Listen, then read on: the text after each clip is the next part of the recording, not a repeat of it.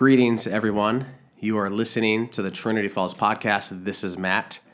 And today we have something very special for you. Uh, when we first started doing the podcast, I really wanted to spend time sharing stories of people who are members and active in the congregation here.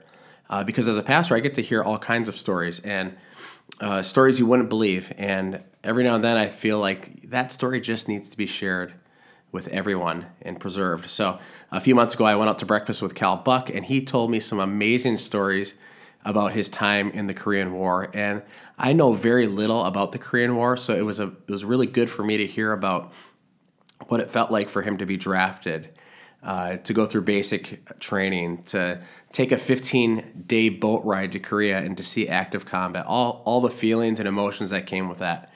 So in this episode, I get to interview Cal, and he's going to tell us what that was like. And uh, this episode is special to me because it sounds to me, it reminds me a lot of when I was a little kid. We'd go to my grandparents' house, and my grandpa would tell stories of being a little kid and growing up. And I love those stories. And now both my grandpas are passed away. And so now here at Trinity, I have lots of grandpas who I get to hear stories from. So I hope you can put yourself in the shoes of a of a youngster and hear Cal he shares his uh, amazing story of his life. And also, as you listen, uh, I hope you hear his his passion for young people and his desires and hopes for the future, and also his trust in God. So, enjoy this episode. Uh, we'll talk soon. Peace. Okay, so Cal, um, before we get into your story, you we we grew up. I grew up on the same block as you had a house on. Right Yeah. on right on Forty Fourth. Well, I was on the Forty Fourth Avenue side, and you were on.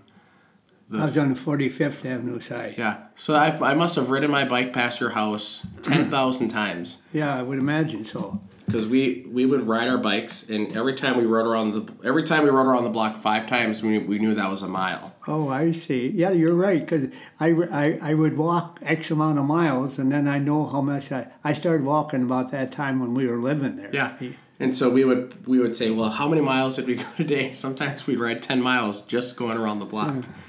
But that, that, that, that is we were, where we kind of reared our family. I was not born and raised in that neighborhood. You know. Where did you grow up? I grew up in a, a little near a little town of Goodhue, Minnesota, on a farm. Okay. bet- roughly between Red Wing and uh, and Goodhue, or, or to make it between two bigger towns, between Red Wing and Rochester. Mm-hmm. But it was in the spot in the center of Goodhue County. And I forget what kind of farm was it? That was a dairy farm, and then we had different types of grain like oats, wheat, barley, corn, soybeans. Just kind of, in those days we didn't sell a lot. Most of it went right back into the cattle. Mm-hmm. We, we raised hogs. That was Dad's uh, chief income besides dairy. Okay. Dad says that that's what kind of paid for the farm, the hogs. And how many brothers and sisters did you do you have? I had uh, two brothers and two sisters. I was in I was in the middle.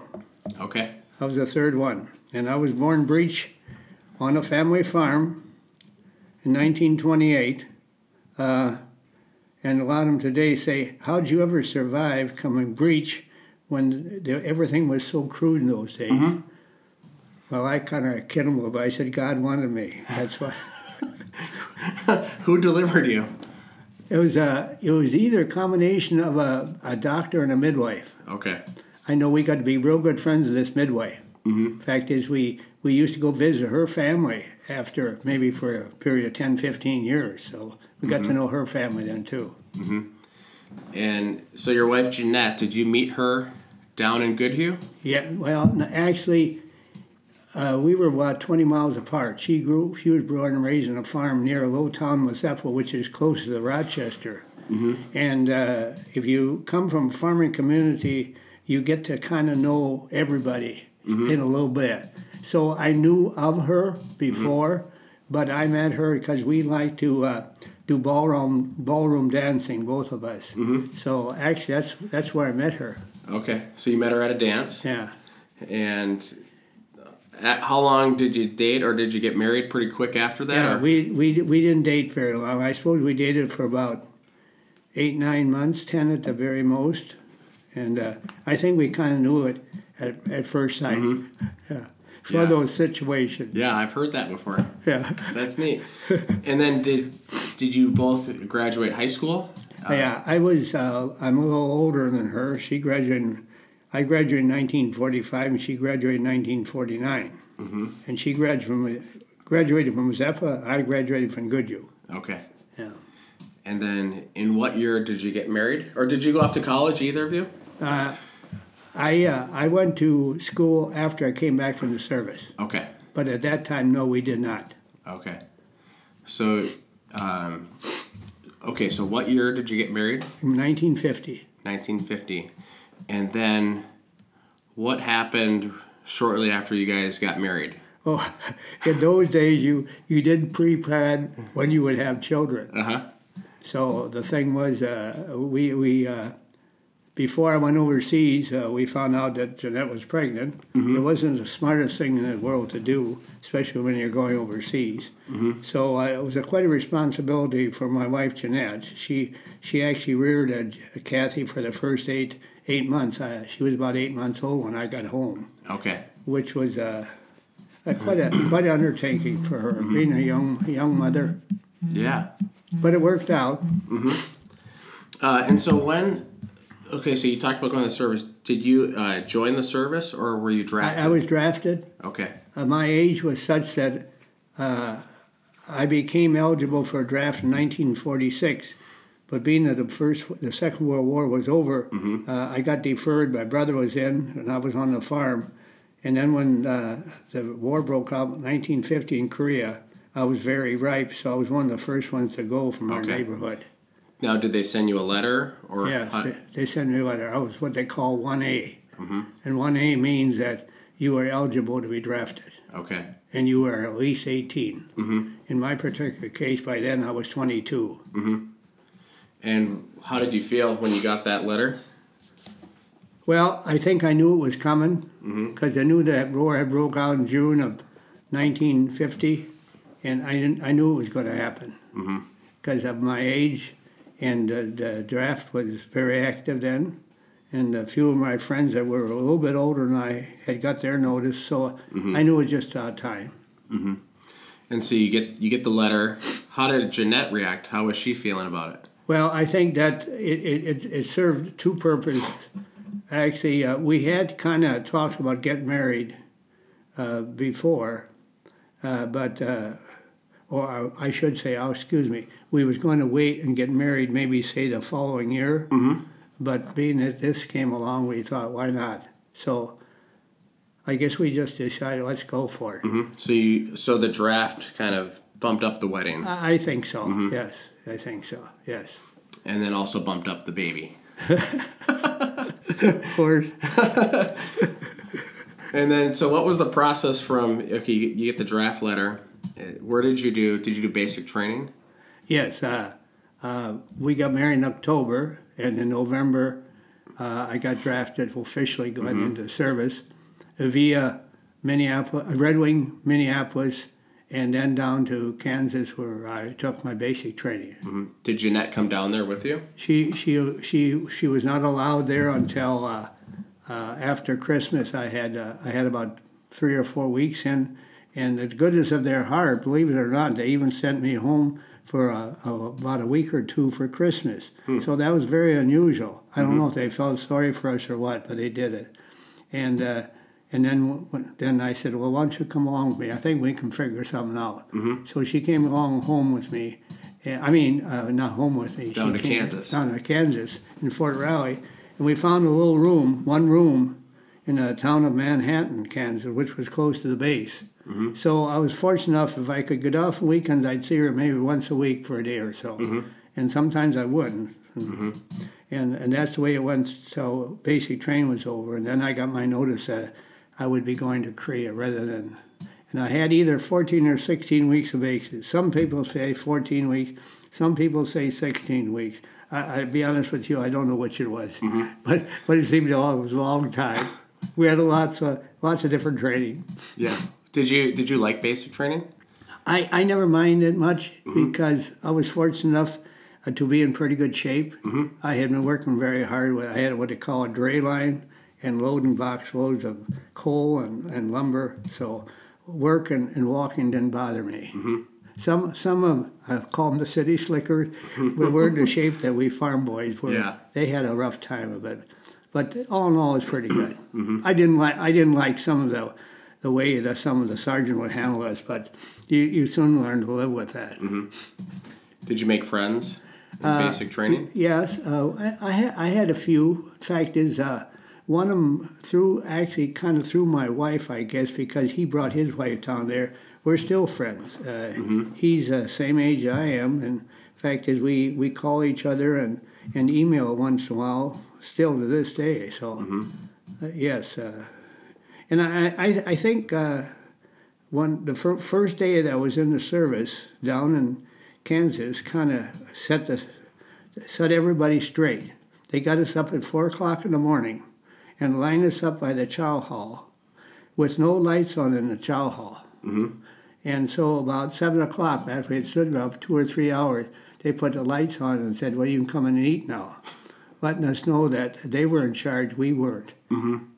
Uh, so I, I think from then on, I thought, well, I know who's in charge here. If I behave myself, maybe I'll get along well. Oh man, that sounds horrible. Yeah, but that's the truth. Yeah, I thought, what are we standing here for? they're proving a point, I guess. Yeah. Yeah. What? Uh, so you did the fourteen or sixteen weeks, um, and then what happened? Did you did you go back home after that, or did you go right? we, we got, excuse me. we had, we had a uh, a furlough. I don't remember how many days it was. Uh, I, I'm guessing around two weeks. I don't know for sure.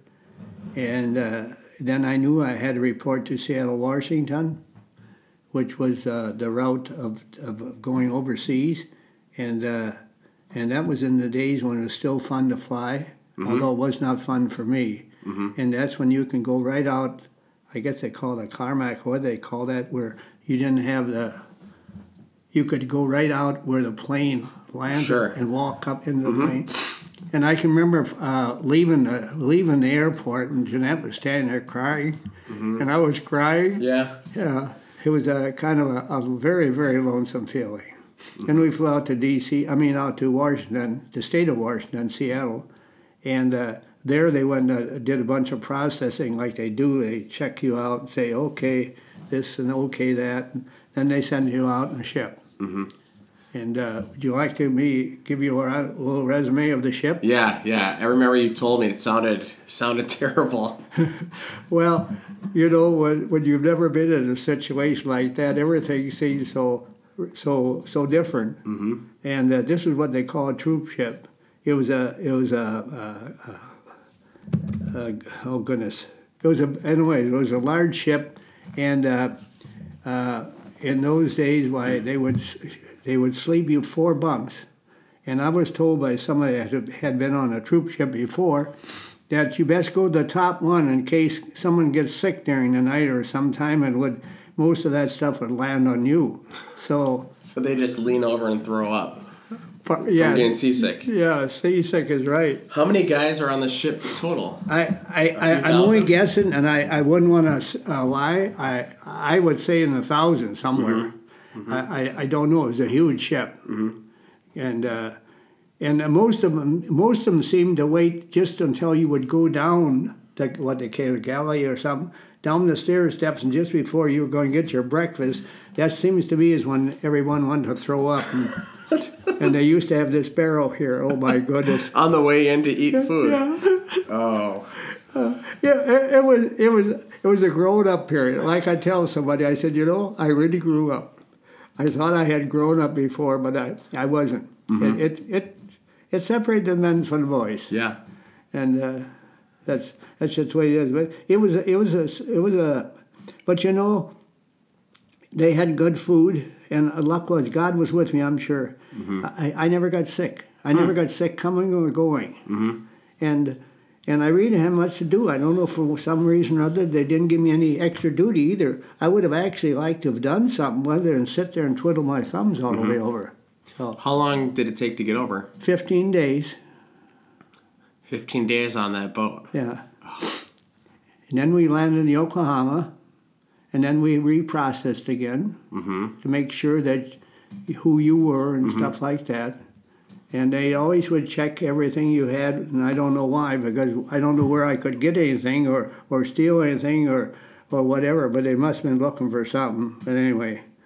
And then uh, the fascinating thing was that when after we got in Yokohama and and, uh, and then uh, they sent us on a train, and this was kind of a unique train. It had, in Japan in those days, the tracks were narrower than they were in the states for some reason. I suppose I just don't know why, but it was a fast-moving train. But what impressed me was these little Japanese kids would be alongside the railroad tracks, and then we we didn't have much money, but we had a few coins. We flipped the coins out to them, and that really impressed them. They would go running for Uh-huh. these coins. And, Yeah. and then we went down to Sasebo, uh, which is, I think, the city in the southern part of Japan. And then we uh, had to go through reprocessing again, and then we got on a Japanese ship, which in a Japanese ship didn't have any chairs on it, of course. So then you sat on the floor and crossed your legs like they did. Well, no, he's young enough then it didn't bother, but it was about an eight, eight or ten hour ride across from there. And then we landed in, I, I think, I think Busan or close to it, someplace in, in Korea. And then uh, they gave us about a week or 10 days of quite strenuous training to get us ready to go up front. What kind of training was that? Mostly uh, uh, what you would do, in a, it was just a, a re, going over our basic things with uh, rifles. And, and I think they were getting us in shape. We'd go up hills and stuff like that and run. And, and, uh, and uh, one of the things I can tell you that maybe they were getting us in shape for this was, I think, April. It was still pretty chilly there, although Southern Korea wasn't as cold as Northern Korea. And so they just throw threw us a blanket. Here's your here's your bed for the night, you know. And it was pretty chilly. And if you don't think you want to uh, love up a guy, well, you would because we were sleeping so close together that our heat, heat from his body would help me a little bit. My heat would help him a little bit. So that was one of the big, ex- one of the first experiences I won't forget. And you were laying on the ground He was laying outside Yeah, with a blanket, yeah, and everyone hovered together. yeah. Yeah, you had to do what you had to do. Yeah, do what it has Yeah. to do.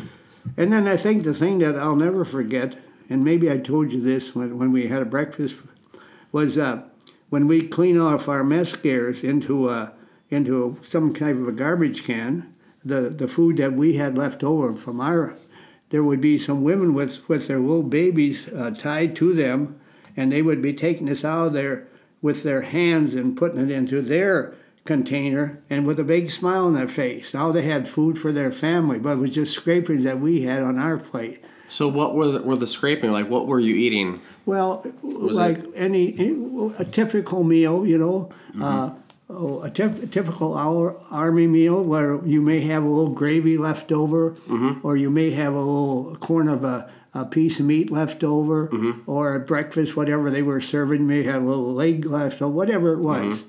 Then you you clean your mess cabinet, you sweep it up, and then you go over, dump it over here, and you need wash it. See, And then the, and then the women would take it out and yeah, and then eat it. yeah. Well, they take home bring their it home. family. Yeah. Oh, they were they were happy. They had big smiles on their face. Uh huh. How did how did that make you feel when you saw that? Well, Did you then- feel bad then- for them or? Oh, I certainly did. I Yeah. I had a very very soft spot for them. I thought, you know, that's maybe maybe some of us here in the United States. I don't mean myself personally, Mm-hmm. but some people that uh, uh, don't realize how great a nation we have Mm-hmm. uh, should see some of this, and they think there's poverty here. Mm-hmm. And of course, that's not true anymore. They they've really snapped out their poverty, but Mm-hmm. there was real poverty when I was there. Wow. So for about 15 days, you're getting more training, and then um, what did you? In in that time, did you meet more friends? You know, did you did you travel as a company or as a? I don't understand how how they group you up. Okay, uh, as as far as friends, you, you you become you come a become a friend because you are common now to one another. You're you're in a situation where uh, it isn't like meeting someone on the street here. You know you have something in common, and you're the common basis here. You know where you're going to go. Mm-hmm. Okay, and I'm not, not talking about heaven right now, mm-hmm. although I hope we all do to get mm-hmm. there. I'm talking about we knew we was going to go up front, and uh, uh, it was just a matter of us preparing ourselves to get ready. What does it mean to go up front? Well, because we were we were behind the main line, which was where the fighting was. At that particular time, we was maybe about 100 miles from the front line, and we were just training and preparing ourselves to go up to the front and uh, and and fight the enemy. Basically, it means. Wow. And there's there's one thing that I've always kicked myself for. Uh, this um, one man I met, fact is that's the same guy that I put my arm around. He put his arm around me. Uh, they had a little chapel before they went up there, and in the Lutheran faith at that time, to go forward was completely unheard of, and and so he asked me to go forward. I, I didn't. Kind of like a like a altar call Yes. type thing. Yeah. Yeah, and, and, and I was not familiar with it all. Call. I thought well, this. I thought this guy was maybe a little different, but I found out that wasn't true Yeah. because uh, indirectly I've been to a couple altar calls now since, and so uh, uh, I, I've always thought about that. Why didn't I go? But I, I guess it was maybe being stubborn and, and, and what you had been taught, and I wouldn't say being taught. It just you, you didn't look you didn't look at that as something that was mm-hmm. maybe necessary. You- and if I had to do it again, I certainly would have. Sure. Yeah. So there was a so that was before you were sent out. Yeah, about maybe the night before. that- That's what they do. They do that a lot. I shouldn't say a lot, but it's typical. If they know you're going to go into battle, mm-hmm. they allow you to do that. Yep. If if they're if the if the facilities are such that you can. Mm-hmm. So a time to connect with God, Right. confess sins. Yeah. Wow. And then, so t- can we talk about when you went off into the front lines? Sure. What was that? How did that come about, and what was that like? Well, I'll show you. I have this incident I was telling you about. Mm-hmm. Uh, I don't know if it was one morning or one afternoon. Uh, they they gave what they came with what they call a deuce and a half. You know, a deuce and a half is a, a large open truck that we use in the service to mm-hmm. haul people around, mm-hmm. and they just got us in the back of us, and, and I have absolutely no idea where we're going, but get on the truck with your backpack, take a bedroll, put it on your back. And uh, if I remember right, maybe a blanket inside there. I don't remember everything. A mess gear, and your water jug on your side here, and uh, a rifle, and then you took off. And and then they dumped us off. When I say dump, physically they do because you you're just like cattle now almost. Yeah. So you go up to the front there, and then uh, we were replacements, and with the, we were replacements to a company, Charlie Company, C Company, of the Fifth Regimental Combat Team, and so. Uh, they were quite happy to see us because they had just been through a battle, and God was with me. I'm sure that if I'd been up there for f- a few days sooner, maybe I wouldn't be here today. So uh, we re- we were replacements for people that had been got wounded or maybe killed, and uh, they had a rotation basis there. If you were online for a year, you'd get rotated. So whatever the situation was, we came in and took us other people's places. Were you Were you scared? I don't want to use the word scared. I, I would rather say there was a fear. Sure. Okay. I, I don't know if I like to separate the word scared from fear. Uh, yes, I had many fears. Uh, right then, maybe not so much because it was daytime. They left us us in the daytime. Mm-hmm. So we kind of we kind of felt secure when we see the guys there. Mm-hmm. Okay, and it, they, they were in reserve at that time. They weren't right at the mm-hmm. at the front line. And so you, when you get there, uh, who do you report to, and, and when did you learn about your missions and what you'd be doing?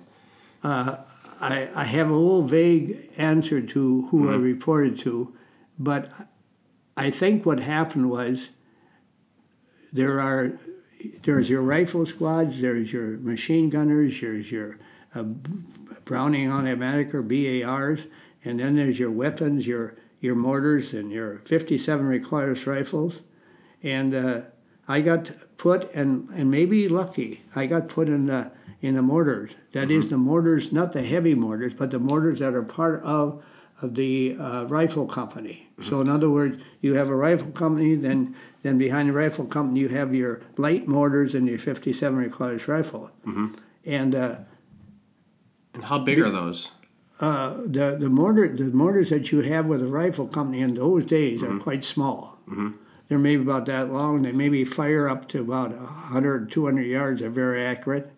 So they're about two inches long. Oh no! or- oh no! Oh no!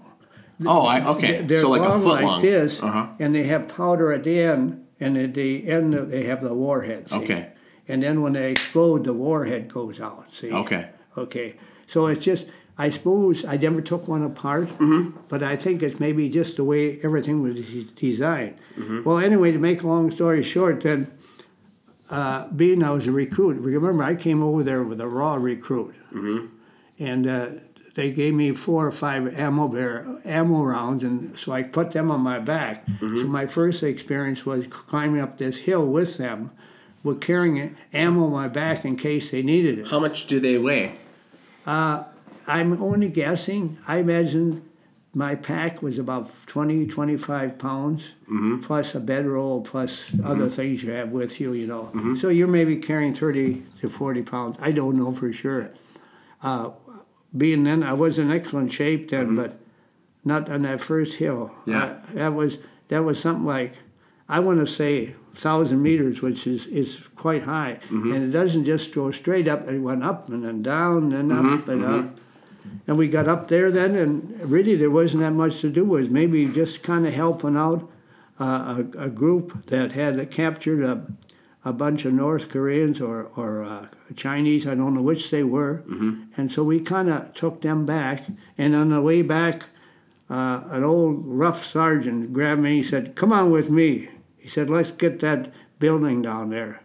I said, "Well, okay." Went there, and all we did was we knocked the door down and went in there, and there was just a a woman with a sick child. It was kind of almost embarrassing that we knocked the door down, but I suppose it just in case was somebody mm-hmm. that would be shooting us, so mm-hmm. We just left her go. But it was a, it was a it was a very rude awakening for one of the first, if you want to call it combat experience that I had. But to see this, to see this little child laying there was sick, I'm sure, you Yeah. know. And so we just we just walked back out and left her go. And then we kind of escorted some of the the uh, um, the uh, uh, prisoners of war to the rear, and then we came back down, and and then, then uh, we're back into Corps Reserve for a while, and then. Uh, I, I can't remember just what happened after that for a little bit. So just if you keep asking questions, maybe I can, Okay. some of that comes. What is Corps Reserve? Is that so you would go back and forth between the? f- No, Corps Reserve, all that means is that part of this division is in reserve, and they call it Corps Reserve. I suppose Corps mean several battalions. Mm-hmm. Yeah, something like that. Okay. Wow. And so, about how how long were you, I guess, in active combat? Um, most people, I think, maybe in other wars, they would come and go more. So what we would do is we usually we would attempt to take a hill, then pull back and wait. Attempt to take a hill, and and then wait. And so there would be enemies on the other side of the hill, Right. and you would push them back, go back, push back, Yeah, and let them know that we were there. That and then you're on the they, way. if they came uh, to us, we were ready for them. Mm-hmm. It, it was kind of a that, that being that you compare that war, say like a World War II, where we had so many different countries. This was in this one little country, and plus the fact that. Uh, before I got there, the winter was the one. The winter before I got there in the spring of '51, that winter of 1950 was just when they, it was such a slaughter. I mean, they mm-hmm. just slaughter. Well, the slaughter part was over. They were still killing people, mm-hmm. and it was very dangerous. But the slaughter part was over. Mm-hmm. So our main our main object was to go out and probe and find out where the enemy was, and if they, they did come, we were ready for them. And also, we were we would take certain hills. Okay, that was assignment that we were. uh, That so what, where I'm at right now uh, was one of my first adventures. And then the next adventure was, oh, if I can remember it chronologically, is that uh, we were we were going to take we were going to position to take over for a group that had been up there quite some time, and this was a large hill. We went up this large hill here, and whenever you would walk over there, whenever you would walk, you better stay in a formation or on the track because usually there was somehow they would they would put uh, uh, they, either the enemy or we ourselves would put traps there that would trigger, say, small bombs and so forth. I call them bombs. That's not quite the right word. Uh, anyway, Like mines. Huh? Like like landmines. yeah, Or things that's like right. that. Okay. You, you got it. You're not an army man, but you're the mine. Yeah, this is what I was trying to get. And this was my this I was seeing my first death, and this was in either June or July of uh, 1951. Mm-hmm. And uh, and I was about from here to you, maybe about 10 feet, five feet behind him, and he made a mistake. He stepped off, and he tripped a line landmine. And they, I think they used to call them the bouncing betties, mm-hmm. and they would go up so high and then explode. See, and what happened was it tore the back of his head off, and the buddy behind him he got it too, and two others were wounded. I thought, oh my, is this what it's going to be? You know, so that was my first experience of death. Wow. Yeah, Did how many did just the one guy die or did two? I think two of them. One Wow. definitely died right there. I don't know about the second one. I think he did too, Mm-hmm. but not right there. So that was a quite an experience, and and then then we would uh, then we would kind of sit on line and just hope and pray that they wouldn't come because it would be two hours off and two hours on at night guarding, and we would either be guarding from a foxhole or from a bunker, either one. And then at night, you could actually, almost sometimes at night, I know this happened to me, that I thought the trees were moving, if you can believe that. Mm-hmm. You kind of sit there and stare, oh my goodness, Yeah, yeah. What, what's this? What's this? It has to be, it has to be. So sometimes you do some foolish things. So one night I threw a phosphorus grenade, and this phosphorus grenade, and what that is, it lights everything up. Mm-hmm. And of course, you really get attention then. What happened? I said, I thought I saw them coming. Well, they they they excused me, but Yeah. uh, those those things happen. But i- in, in a situation like this, at maybe two o'clock in the morning, and and uh, you you have a lot of fear, and so you do some stupid stuff. And I don't know, in a, like I say, in a chronological order. Uh, repeat again. The thing is, we used to have some very heavy rains over there, and I don't know if this was the same hill or this was another hill. Uh, it's hard for me to remember exactly. Uh, but it started to rain. It just rained and rained. And sure enough, when I came back in my bunk after pulling guard, there's my bedroll was floating in the, my water, so in the water. So the water had ran into the bunk bunk. So we just sat there, crumb up like this, as cool as much as we could sit, or or kneel or what, till next day. And somehow we got it dry again. But How cold? uh, What's the weather like? Is it cold? uh, this was come summertime. Okay. And But you're so- just soaking wet.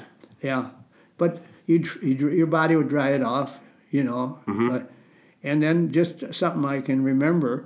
This was uh, for mostly in winter. Well, I did it in the summertime too. I told, I think I told you this. I changed socks every day, but on my tummy, I would take my socks off, put them next to my belly, Uh huh. And they would dry, and then I'd put them on again that night. How know. long would it take for them to dry? You would leave them on as you slept? Uh, slept or walked or Yeah. whatever. If I wasn't sweating, they, Yeah. it didn't take that long. Maybe maybe three, four. Really? Yeah, maybe three, four, five hours. But they were drier than what you maybe had on your feet. Yeah. The main thing was that your feet had a chance to dry, Yeah. and that was the key. Because a lot of people that didn't take care of their feet, they had problems. Yeah. In the winter, sometimes my boys will walk in and bring snow into the house, Yeah, and I'll I'll have my socks on and I'll step into a little puddle, yeah, and I'll immediately change my socks. I hate the feeling of wet feet. Like for me, that sounds miserable. I just couldn't. Yeah. Wow. Yeah. Um, sometimes when we're in like really intense and scary, fearful situations, there are moments of, and it seems odd to say, joy or humor or camaraderie. Did you experience any moments of of those while you were in the midst of these situations? I have about three or four of those stories that I can't give them to you in a chronological order. And I may have mentioned this one to you that really strikes me as kind of being funny. Uh huh. and yet it wasn't funny at all at the time it was happening. Uh, you have to realize that if you're on a, what we call the mainline resistance, is us guys sitting, us guys, that's bad English, but anyway, mm-hmm. we're sitting on this hill, all right, and the the the Chinese or the North Koreans are maybe a mile in front of mm-hmm. us, maybe a half mile. You don't really know, mm-hmm. but they would send out patrols. And so they sent out our whole company, which was Charlie Company, which is roughly t- 150 to 200 men. And then we went out about two or three miles uh, ahead of us, beyond what they call the line of scrimmage, and set up on a hill here in case that they would come, that we could break them up so that they wouldn't take everybody. It, it's just one of those things which they don't, they don't, if you, we only lose 50 or 100 men versus uh, 1,000. See, that's their idea. So we set up out there, and our officer in charge, I don't know, he wasn't maybe the sharpest in the West, uh, didn't set up a perimeter on the hill, see? Mm-hmm. And so that night before, I said, Sir, don't you think we should set up some men behind us? He said, Oh, no, don't worry about it. Well, about two or three o'clock in the morning, we got hit from the rear. They had evidently they don't know they didn't know where they, we, we were up there, mm-hmm. and the luck was was not a large group. Mm-hmm. And all once they started, all once I, uh, uh, I had uh, the guy that was on guard. I was sleeping in my bunk, and the guy was on guard. Came woke me up and said, "They're- "They're all over us. They're all over us." You know, he was scared, and of course I got out quickly on my my uh, uh, bag, and and sure enough, they were real close. I fired at him, and then he's throwing hand grenades. But the, the fun, the funny thing of this story was, I was hearing all that shelling going on for quite some time. Not realizing that he's throwing hand grenades one right after another and not taking his head out of the bunk either. Anyway, next morning I realized, I said, What happened to all those hand grenades? Oh, he said, Sir, I threw them all last night. Well, I said, That's good. No one got us anyway. Uh, they used to come in boxes, and when we have our, uh, the other South Koreans would bring that ammo up to us, and they would come in case, and I think there was 48 in this case. He threw 48 hand grenades us. So he has his head down and is was he in a bunker? uh, in a in foxhole. And kind he of- has kind his head deep- down and he's just throwing them out one Right. after another, not even looking at who's out there. That's right. And you're thinking there's got to be, I, I swear there was 150 guys out there. and there was no one. out there. But they had they had come on the opposite side, and we had mm-hmm. taken care of them. We had shooed them away. So mm-hmm. uh, anyway, But that- he kept firing. yeah. But that, that's so. To answer your question, mm-hmm. that's one of the things in battle. You, you, it's hard to get mad, and it's it's hard to think. Well, what what else? Maybe I would have done the same Yeah, thing. yeah. Yeah. Wow. And then, uh, if you want to ask me some questions, I'll tell you another couple of stories if you want me to. Yeah, that'd be great. Okay, uh, another one was uh, you talk about getting close to one another and uh, and realizing that you aren't there all alone. Uh, again, we was going to go out one early one morning and take a hill, supposedly. Uh, what we would do is we would we would be behind the main line of resistance, and then we'd travel through this what they called the ROKs or the South Koreans, and they would let us go through so we could go out beyond and find the enemy. Mm-hmm. Well, when we went through this place with the enemy, they had a little wire there that would ring a little bell so it would keep them alert that an enemy was coming, but mm-hmm. we're going the other way. Well, a fellow, a couple guys ahead of me, made a mistake. He lost the one in front of him. So we ended up with just a few people, completely separated from our group. Mm-hmm. Now, what do you do in no man's land? How many of the? How many are you? Just I a think there's maybe five, six, seven of us. and everyone else is The rest, lost. the rest were gone. Mm-hmm. We had no, and I think there was an officer there. At least he said, "I think I know where I am." Well, truth was, he didn't know where he was, Mm-hmm. and I didn't know where I was because no one had told us where we were going to go. Yeah. Well, someone spotted us there, or, or just by accident, they, they threw a few mortars at us in the valley. And uh, luck was we was close to a, a rice paddy where it kind of, when the mortars go in there, they kind of got dump. So we ended up uh, wet and stuff, but we didn't get killed. And then, then um, when day started to break, we kind of figured out where we were.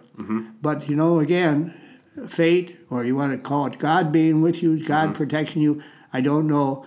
But it was that we missed a lot of that big, big battle the next day because we weren't there.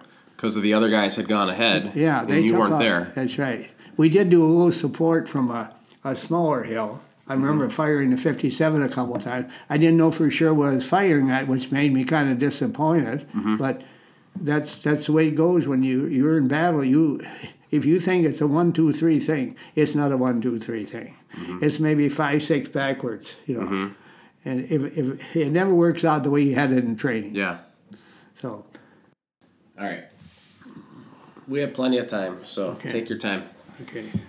Uh, And then just, just to give you experience of what a person goes through, um, uh, this was in, in the wintertime. I, I'm jumping after a big battle we had, and this was kind of at the tail end of my time up online, but it was an experience that I, I don't think I'll ever forget. Uh, they, again, they see they have a tendency when I was over there to get you up in the middle of the night. I don't know if that was because they figured you, uh, didn't know anything or or because it was dark. We traveled by night, and they they they dumped it. They put us on a deuce and a half and and left us off by this one hill. And they said, "Well, your enemy's over there." Oh, no, I'm sorry. You're going to relieve that unit that's over there. Mm-hmm. Well, I assume someone knew, but I didn't know. So we all took off we go up one small hill. Now remember, this is kind of all snow covered mm-hmm. with a crust like just like it gets here, mm-hmm. and then you have to go down the other one and then up another one. Well, the best way uh, we figured out to go down this one hill was to get on your back and put your rifle across you on your chest, and then just slide right down your back. So that's what I, I did there. Yeah. Or we did, I should say. Mm-hmm. And then the next day, no, I shouldn't say the next day. Then then we'd crawl up the next one, and that one was so slippery that we actually had to take our bayonet a little bit and hope that it was sticking in the snow and helps a little bit. Mm-hmm. Then we got up there and we, we just plain stayed there for quite some time, just just in case that they would come. So uh, that was kind of a, a dormancy for a while. We were just making sure that if they decided that they wanted our territory, that they couldn't have it. Mm-hmm. And so then we stayed up there. That was maybe the longest I was online without a break, and I think that was 21 or 23 days of eating sea rations. And uh, And What's a what's a C ration? a sea ration. How do you is that the, the, the letter C or is it No, S no? I, I- I don't know for sure. I think that sea ration arrived as name during World War II, and I'm not so sure why. Mm-hmm. Okay. It was sea. Uh, that's about all I know. And in the sea ration, actually, some of them weren't that bad. Mm-hmm. Uh, some of them had contained, and it was a little can, maybe about six ounces, Mm-hmm. and there was either spaghetti in there, and uh, or there might be a meatball uh, with little wieners, or there might be. Um, what they call on the shingle. Um, it's a, it looks like a, a mesh, but there was various foods anyway. I've heard I've heard varieties of people Yeah, that describe yeah. that. yeah, I, I just assumed not. Yeah, that's fine. Uh, But I, you get the point. yeah, and then you'd have that, and then what else would come in it? Well, then uh, that what they tried to uh, they would sometimes give you a couple small bars with about and then a small pack of cigarettes with about three or four cigarettes in them, Mm-hmm. and then the the the chocolate was usually old enough where it was discolored. but it tasted pretty good anyway. So, and and and, and what what amazed me was. Uh, uh, they must have had a lot of vitamins in that stuff because we Yeah. survived quite well on that. And uh, and so that, then you you chew around on that for for 21 days. And what you did was the biggest thing was uh, the weather. Uh, secondly, was the fear when you're going to sleep at night. Is this the night they're going to hit us?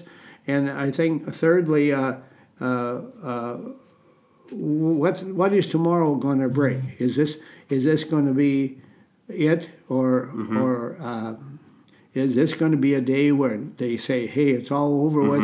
So that's that's the thing.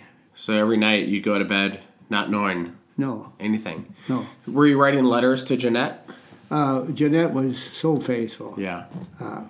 The trouble is, and I forgot one big story, so I can go Yeah, back. go How- ahead. Let me go back. Yeah, go you? ahead. Yeah. Uh, I didn't know that when our little girl was born, because in those days communication was horrible. Uh, it uh, so I think it was about two weeks later, I got some type of a little message here. I don't know if I even have it yet. Maybe in some way there. Uh, a package arrived safely. I think it was. So I knew something had happened, and I knew that okay, the, So- baby, the baby was born. It said the package has arrived safely. Yeah. So Ah, and you're you're Yeah. like you're thinking my first kid is born and here I am. yeah, Ah. I can't then imagine. Finally I, I started getting mail from her again. Mm-hmm. You realize that when you're moving, if you're stationary, let's say you're in reserve, then it's pretty good. You know, Mm-hmm. it only takes them two weeks, and then they you get a letter. But if you're up front, hey, I don't blame them for not bringing me mail. You know, Mm, sure. yeah. But then, or else you get a big stack of mail. Yeah. Uh, and then finally, I found out what it's all about, which was wonderful. Everything worked out fine, and Did you keep the letters? you know uh, Or- that's one of the things is I don't know what happened to uh-huh. most of them. That's that's one of the shame things. If I had to do it over again, I would have figured out something. But remember, how, how do you keep some when you're moving? Yeah, yeah. and and you Trying to stay alive. Yeah. Mm-hmm. And you, you well, sometimes I would stick some stuff in my pocket, and the next day I realized it was all wet anyway. So, mm-hmm. uh, yeah, some some guys did a good job, but I just say that either they were smarter than I, or they weren't in the same circumstances I was, or something. Uh, it's uh, uh, and and we were asked not to. I know a lot of them did. We were asked not to keep a log uh, because if you were killed or, or, or captured, they could take that logbook and say, "Oh, this is where they are. This is what they're doing." So I kind of I adhered to that, and and Jeanette and I had a, a code too that if I wanted to tell her where I was, we would we had about uh, about four or five sentences. I mean, um, yeah, sentences, and some it'd be either the second or third letter on each on each line would tell me tell her where I was. Really? Yeah, Did you think that up? yeah. That's that's brilliant. I, I did that. I did that before I left. Yeah. I said if if if I, I can't remember the code I had to start with that she knew that that paragraph was going to be a code in there. Uh huh. Yeah. So, but the trouble Did did she keep letters on her end that you sent her? she did for a while. Okay. Yes, yeah. Yeah. I think she still maybe has one or two yet. Yeah. But Wow. anyway, that was one of the things that I, I, I don't know why I forgot because it was one of the big, what should I say, one of the big things of my life. Yeah. fi- Yeah. yeah. So, and then then uh, where are we at? Uh, would you you want to ask me some more questions, or you want me to follow through now, or Uh, or how long let- do we want let- this thing, or let's um. Can we talk a little bit about you had showed me your your silver star? yeah. Can we talk about that a little bit? Yeah, I, I, I will try, and Okay. and I've been doing pretty good. I haven't been crying. Yeah. Well, And that's okay. Why wouldn't you? I mean, yeah, it's uh, yeah. So I, I hope I don't cry, and if I cry, why, uh, that's the way it is. Mm-hmm. And uh, I maybe can do quite well. Uh, Mm-hmm. I think so. If I don't think about it, like uh, I if I throw my emotionals away, um, emotional emotions away, Uh, this again uh, was typical. Uh, you get woke up about two o'clock in the morning, and uh, sometimes I, I look on myself. I say, "Say, were, were you out left field? Did, was, didn't you think, or why didn't you know where you were?" And then I got thinking, didn't they tell me? Didn't I pay attention? But anyway, I didn't always know. Most of the time, I didn't know. Uh, at that particular time, I was not a platoon sergeant. I was at this time when the, when uh, I was awarded that Silver Star. I, I was a squad leader. Okay, and uh, what a squad leader means is that depends upon whether you're a rifleman squad leader or, in my particular case, a 57 recoilless rifle squad leader. It meant that you were supposed to have a, a gunner, assistant gunner, well, a squad leader, a gunner, assistant gunner, and then two or three ammo bearers.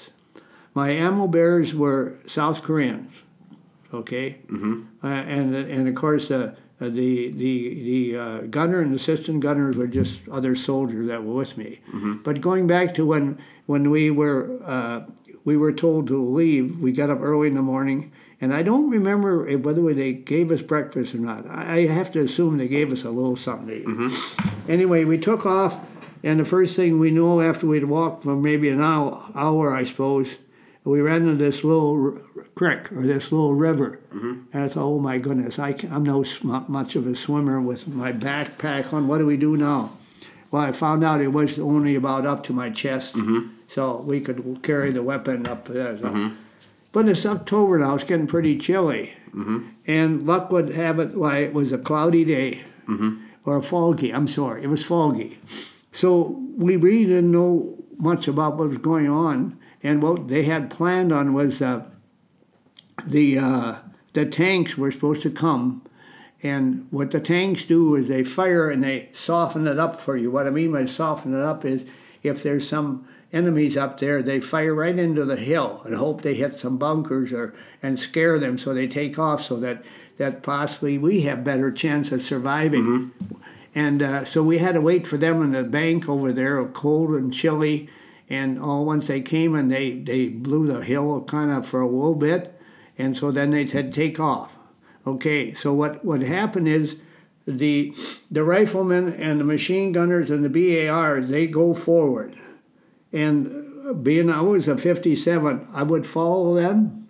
In fact, is that what when we got up there a little bit, they said, "You guys stay here. If we need you, we'll mm-hmm. contact you." Mm-hmm. all right. The mortars supported us from a little hill over here, mm-hmm. and they really never got into the nitty gritty like we did. Well, Can, can you remind me what a 57 is? yes, uh, Uh, is that a rifle? the 57 recoilless rifle I don't think is used at all anymore. Mm-hmm. It's a if you most of you have seen pictures now on on the war in Iraq or something. You'll see these guys with something on their shoulder. It looks like a bazooka. Mm-hmm. It's maybe a weapon about that long, So like four feet long, maybe four or five Yeah. feet long. Yeah. This was here was a it was a maybe and I'd say it was from thirty to forty pounds or more. You mm-hmm. carry it on your shoulder, a very accurate but very cumbersome. And what you you had to fire it. This was a tough thing. And It wasn't like a, a rifle where you sit down and fire through uh, branches or through leaves. If you did that, the, the the the shell would explode. And, You see. Yeah. So you had to you had to always have a clearing where you could fire from. And this this this weapon that you asked me about was maybe oh I'm saying oh three four feet long. You mm-hmm. put it on your shoulder. You open up the back end, what we call a breech block, mm-hmm. and you put in a shell about I'd say 12, 15 inches long.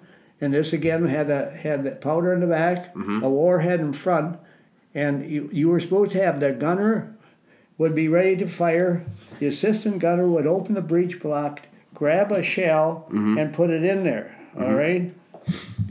And and then and going back to my story, what had happened that day was uh, realizing that if it was just a weapon that you could lay down with and fire, like let's say you were fox hunting or something, but uh, we couldn't do that. We had to stand up. So were you exposed when Yeah, you would shoot yeah, it? Yes, and so when we, I don't know just what time of the day it was, but they called 57 forward, and uh, and uh, the first time it was not my turn. The other fellow went up there, and luck was there wasn't anything, so he turned around, came back. The next time was my turn, and so that was later on in the afternoon. They said 57 forward, so I went up there with these guys, and uh, staying very low now. Remember, there was there was there was people shooting up there. Okay. Down down the hill at you guys. That's the hill that I'm going up now. Okay. And this is the, this was a subordinate. We were behind the riflemen and stuff. Mm-hmm. Okay. So we get up there, and of course I said, "What's the matter?" Well, there's a machine gun nest there. We're all pinned down, so you have to hit that if you can. I said, "Oh my goodness." So I, I was looking for my gunner.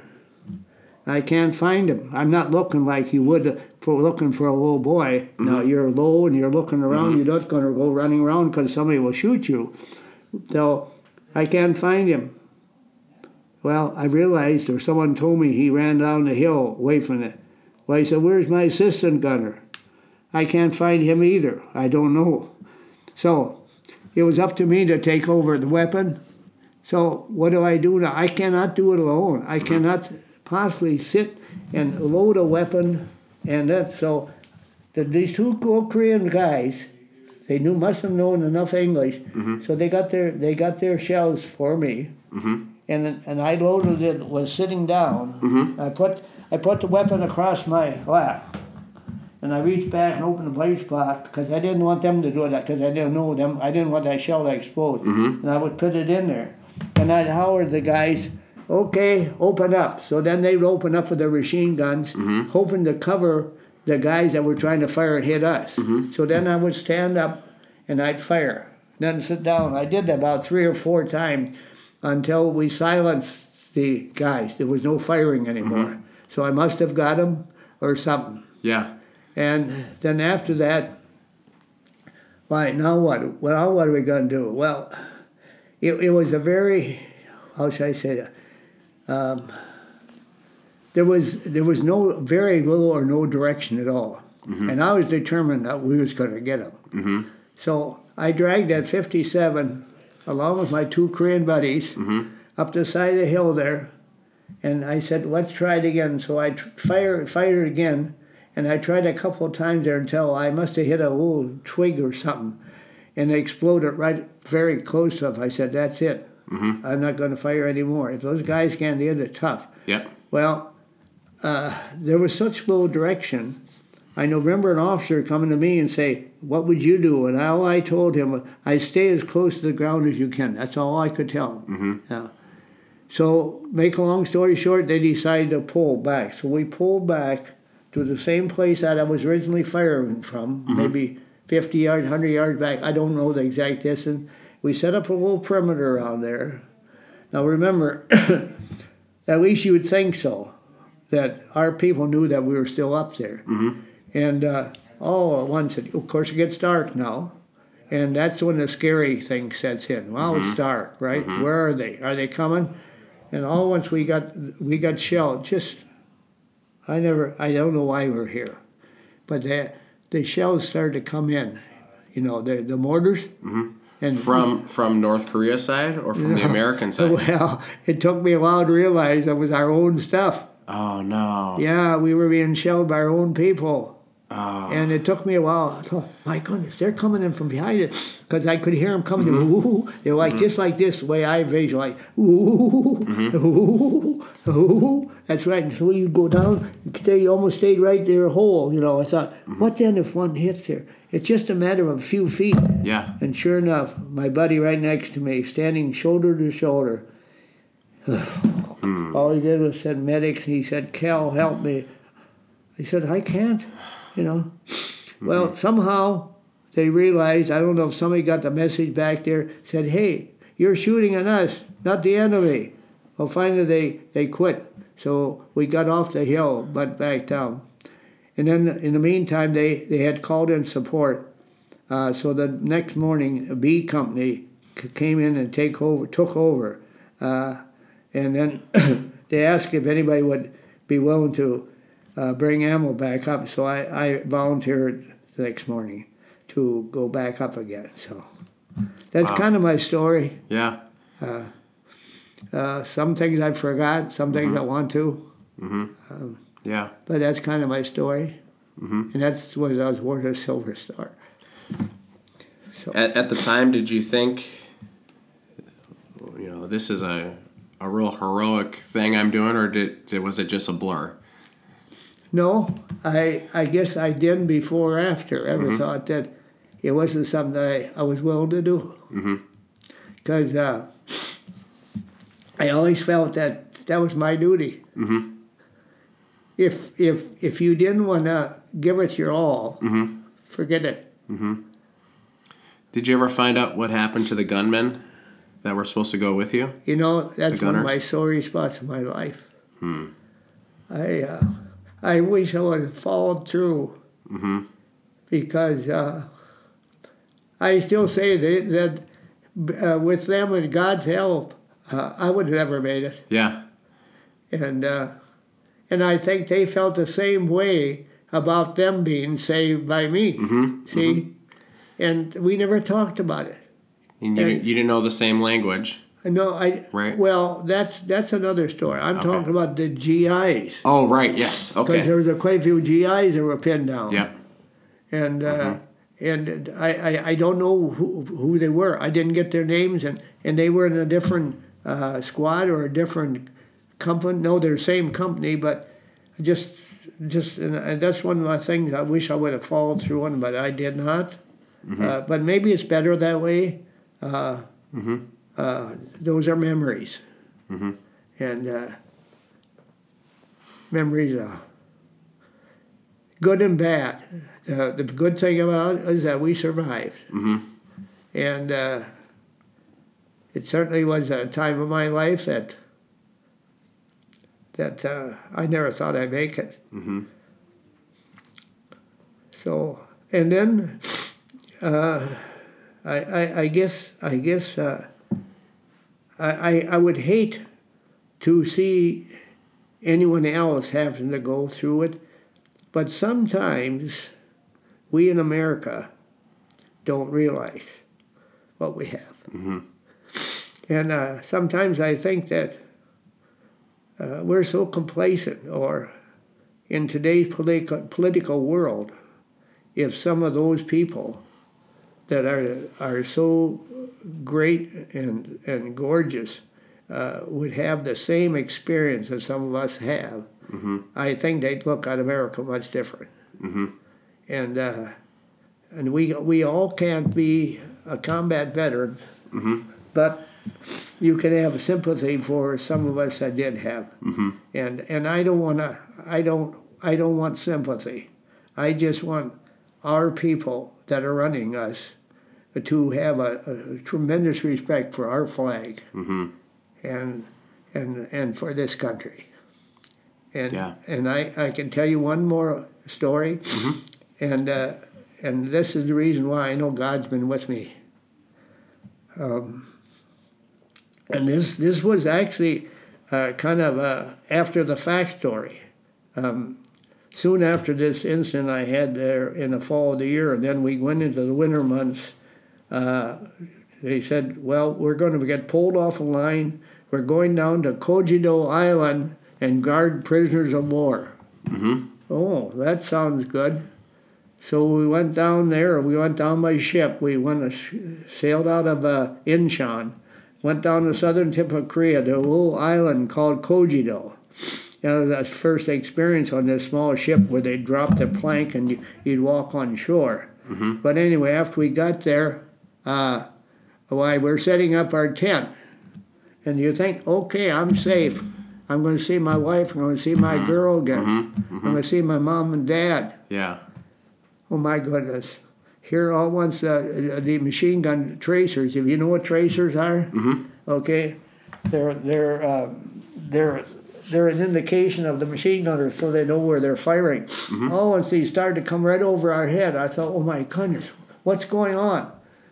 Well, evidently, uh, our guards, which was the South Koreans, got mad at the North Koreans. I suppose they were blabbing back and forth, and they just opened up with their automatic weapon like that. The only thing they had it kind of high, and we're kind of on a on a higher they're down here and we're up here, and they shot right over us. So anyway, we got saved, and uh, so we finished putting put up our tent, and that was that was that was good duty. It was the best duty I had overseas. Mm-hmm. Yeah, we just guard prisoners of war about every other night, Mm-hmm. and uh, made sure that they didn't do anything or escape. Mm-hmm. So uh, that was good duty. But I thought I thought this incident of uh, of could have got killed there rather than when we were out fighting. Yeah, you thought you kind of let your guard down, thinking. Yeah. Oh yes, Yeah. definitely. So because there wasn't supposed to be anybody down there that was mad at you anymore. Mm-hmm. Yeah. when did you leave Korea? Uh, approximately a year after I got there, which was uh, in the uh, spring of '52. And was it 15 days home again on a ship? approximately 15 days home. I spent a little time. I, I have I have a miscalculation. I think that they flew us out of Korea, if I remember, someplace, and we landed back in Yokohama again. And there they do a reprocessing, make sure you got everything. Then they got us on a ship. It was a smaller ship, but but the same the same situation. It took us about the same amount of time, mm-hmm. either 14 or 15 days, mm-hmm. and we we sailed back into Seattle again. How did you feel on that on that trip back? I felt like a new man. oh boy, everything's fine now. New life. New life. I didn't care if it took me a few- few extra days. You Yeah. know, sure I wanted to get home, but Yep. I was in no hurry in no way. But then I had a tremendous. I shouldn't say tremendous. I had a quite an experience coming home. After we got home, I'm sorry. After we got down to Seattle, they again reprocessed and they threw us on a. I shouldn't say threw us on it. We went on a troop train. It wasn't flying us home. Troop train and and uh, and I was the highest ranking non-com. I wasn't that high. I was a sergeant first class, which was next to a master. But anyway, uh, uh, they said, "Well, Kel, you're in charge of this troop train." I said, "I am." Oh my goodness! I saw all those crazy guys that And they're all on their way back, and all the way back. and you're in charge of them. Yeah, yeah. And they were all, I suppose, felt like I did. Oh my goodness, I'm free. Uh-huh. You know. We gets on the we gets on the on the train, and uh, actually it was kind of neat. But anyway, the first thing was I think it was Idaho. They must have stopped. excuse me for just a sh- short time. Bunch of them jumped out of that train and they came back with the cases of beer. Uh-huh. You know. Yeah. And of course, you know what happened after Yeah. that. And you're in charge of them. I'm in charge of it. now, what do So you do? you become a babysitter. I said, well, I tell you what, I'm not going to get involved. You want a beer? That's that's your business. I, I can't. I'm not. What are we going to do? A court martial? Mm-hmm. Yeah. You know, Uh-huh. me alone. Yeah. So we had a quite a trip on the way home. We get to we get to uh, uh, uh, Minneapolis, coming in from the west side, and that was a year when uh, there must have been a lot of rain, a lot of snow, and uh, th- they had to actually uh, they didn't know if the tracks were all right, so they physically got out, walked ahead, trained there for a little bit. Then we had an exchange. Uh, in the downtown Minneapolis, where we took on another train to go to Sparta, Wisconsin, uh, where where Camp McCoy, where we had a load, and some of the guys got involved with uh, uh, other people, like young women, and they they forgot to get back on the train, so we got to Camp McCoy and we were missing about three guys, and they said when I got there, they said, well, don't worry about it. That's that's that they have to know that. yep. Yep. They were fooling around.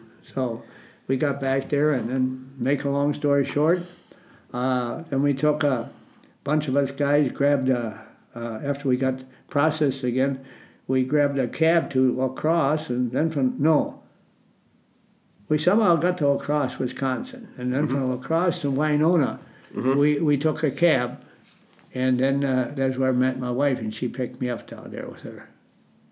How? What was that like when you when you saw her Oh. and your baby? Uh, she had left the baby at home. Okay. But uh, the thing about it was when I got home, picking up that little girl, Oh. and she took to me, oh, oh, hi. Oh. next, the next morning, mm-hmm. you wouldn't believe this. Uh, Jeanette had been feeding her breakfast, you know, mm-hmm. and she would feed. See, uh-huh. she saw me eating. she didn't want her to feed her anymore. She wanted you to feed her. No, she wanted to feed herself. Oh, really? And it so happened that we had a fresh egg. I wanted eggs. Oh, I was missing eggs. I don't know why eggs, but I was. And uh, she took the eggs and she put it on the high chair, and she took those eggs and ate them by hand. And she was eggs from her eyes to her chin. So that was quite an experience to see her do that. Yeah. But it was just as if, just as if she knew me, and I, I, I still can't figure it out to this day. What, uh, what, what, what, would that be? Yeah. It's something that's that's, that's mysteries of life, isn't it? It's beautiful. Uh-huh. Yeah. Um, so you didn't know. When did you find out you were, were going to receive a silver star? Did that come later on, or how did that how did that come about? You know, I can remember this much. When we got pulled off, not pulled off, when we came down line and we were sitting in, in, in Corps Reserve, I remember a sheet coming through, and I assume was our officer. And on my one of my names there was uh, going to be a brown, going to give me a brown star, mm-hmm. and I took in my pen, I drew my line through it mm-hmm. because I, I didn't think I deserved it. Mm-hmm. Never thought a thing about it until sometime later. I don't know if they told me about it. All once I, they said, you know, you've been awarded. So no, I said I didn't. Fact is, I was never awarded it officially. It was only on my separation papers that I had it. See, Okay. that was kind of disappointing. yeah. Uh, I never did receive it officially. Uh, So my- so, someone must have told them well, about what happened. here, this is this here maybe. Okay, so this is someone Yeah. who wrote. Yeah, you if you want to read it aloud, go Yeah. ahead. Yeah, this is written by Sergeant B.R. Ellis, Yeah, a buddy of Sergeant Calvin Buck. yeah. So it says this Dear Sir, what I'm about to write is for those of your community to read. It is an eyewitness account of heroism shown by one of your local boys on the battlefront in Korea. Uh, this show of her- heroism won for SFC Calvin Buck, J- Calvin M.J. Buck, the Silver Star of Valor, and I believe, although mentioned in the newspaper, that the true story would never be told if I didn't tell it. Cal Buck, because of his modesty, will probably curse me in his cri- in his dying day for writing this letter to you. I am the person that wrote up the account which won SFC Buck his award, which I might add was done against his wishes. At the time of the following action, Calvin Buck was a corporal and squad leader of a recoilless rifle of 50, uh, a 57 squad. Date October 17th, 1951. During the attack, during the attack on evening held Hill 443 in the Kumlang Valley area of Central Korea, Corporal Buck, having lost his gunman, took over the job of firing it himself. On several occasions, when the riflemen were pinned down by enemy fire, Corporal Buck fired his 57 RR into the enemy positions, destroying them and allowing the attack to go forward. On one occasion, when the attack was held up by an enemy machine gun and the forward elements were hopelessly plan- pinned down, Corporal Buck made his way out in the front of the riflemen and, with utter disregard for his own safety, stood up in plain sight and, with bullets striking all around him, loaded and fired his 57 over and over until the enemy position was destroyed. This allowed the attack to continue into successful capture of the hill. Such heroism as Calvin M. J. Buck showed should not go unapplauded, in my estimation. Sincerely, Sergeant B. R. Ellis, a buddy of Calvin Buck. Yeah, that's that's just amazing. When you showed this to me um, a few months ago, I, I've never read anything like that, or have known someone who has had, you know, that kind of experience, and uh, Just talked to him the other day. how was he doing? He's doing fine. Yeah. Yeah. He's a year younger, Yeah, right to the day. Mm-hmm. He's a, he, he was 87 in February, and I was 88 in February. Mm-hmm. And uh, he lost his wife. Mm-hmm. Uh, uh, and I think that he has a couple of sons that live close to him. Neither one of them married, so they kind of take care of him. Mm-hmm. And uh, that's mm-hmm. that's about it. I I think he had a, maybe he had four children. Maybe he had two daughters too. We did we did go out to visit them. Uh, oh, about four, well, six, seven years ago, Jeanette and I went out and visited some of my old Army buddies. Mm-hmm. Uh, one I can't get a hold of anymore. Uh, a guy by the name of Jerry Barnacle, Bar, Bill Barnacle. Mm-hmm. No, Jerry. Well, anyway. And so, yeah, we keep in contact. Mm-hmm. Uh, I still got a few more I keep in contact with. Mm-hmm. Yeah. But uh, was there anything else? Or um, summarize it up a little bit. I think I think you hit on pretty much everything. Maybe I'll, here's what I want you to do. I'll give you the last word. Okay. A lot of teenagers and younger people listen uh, to the podcast. Huh. What would you want to say to them? Uh, I, I guess uh, when when I was over there, I did not realize that there was someone taking care of me. Uh, I I had a lot of faith at that time, but not as much as I do now. Mm-hmm. Um, so uh, sometimes when you think he's not there, he really is. Mm-hmm. Uh, sometimes you say a prayer and it's not answered, at least you don't think it is, but somehow, somewhere, that prayer is answered. Mm-hmm. Uh, so each each one of us has to take that time uh, to look at ourselves. Uh, life is very, very short. We're going to spend a lot of time in eternity. Mm-hmm. And if we can just take a little time and spend it with our Maker, mm-hmm. uh, this, is, this is maybe the most important thing I can. We have 13 grandchildren and 22 great grandchildren, and it is the object of my wife and I to see them again. And mm-hmm. uh, the only way that we will see them again if they know their Lord and Savior. Mm-hmm. Just just think, if you find the right girl, you guys, or you, you girls find the right guy, you you can live in in harmony with someone that you can trust. You you just you just can't go out and and, and, and fool around and think that everything is a okay. It's not.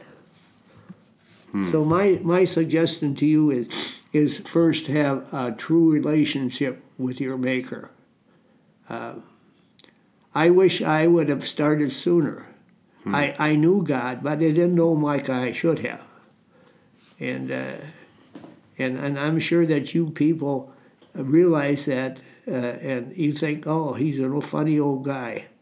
Well, maybe I am a funny old guy, but I was a kind of a funny young guy too once. so, but the main thing is to know your maker, mm-hmm. and, and, and, and, and that gives you peace. I, I, I have so much more peace just knowing him. Mm-hmm. It's something that I don't think if you don't know him, uh, no one can understand.